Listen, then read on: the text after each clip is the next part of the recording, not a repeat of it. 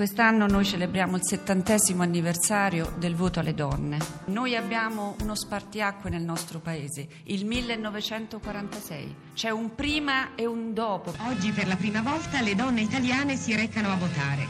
Dalla vecchietta ottantenne, dalle più umili donne del popolo alle monache, tutte sentiamo questo nuovo dovere che ci fa partecipi integralmente della nostra rinata democrazia.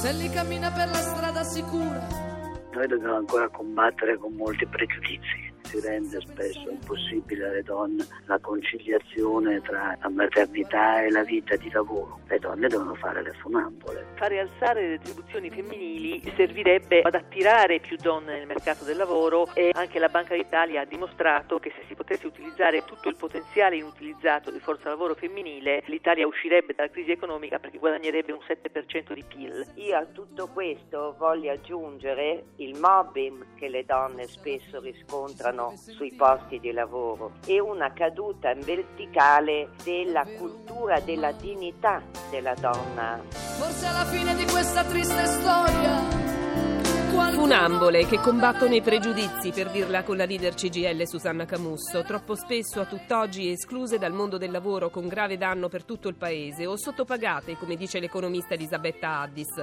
Brave, sicuramente brave perché si laureano prima degli uomini o fanno più stage, tuttora poco presenti nei luoghi di potere, al punto che ciclicamente si ridiscute di quote rosa. Violate, a volte sistematicamente, in tempi di guerra e anche quando la guerra non c'è.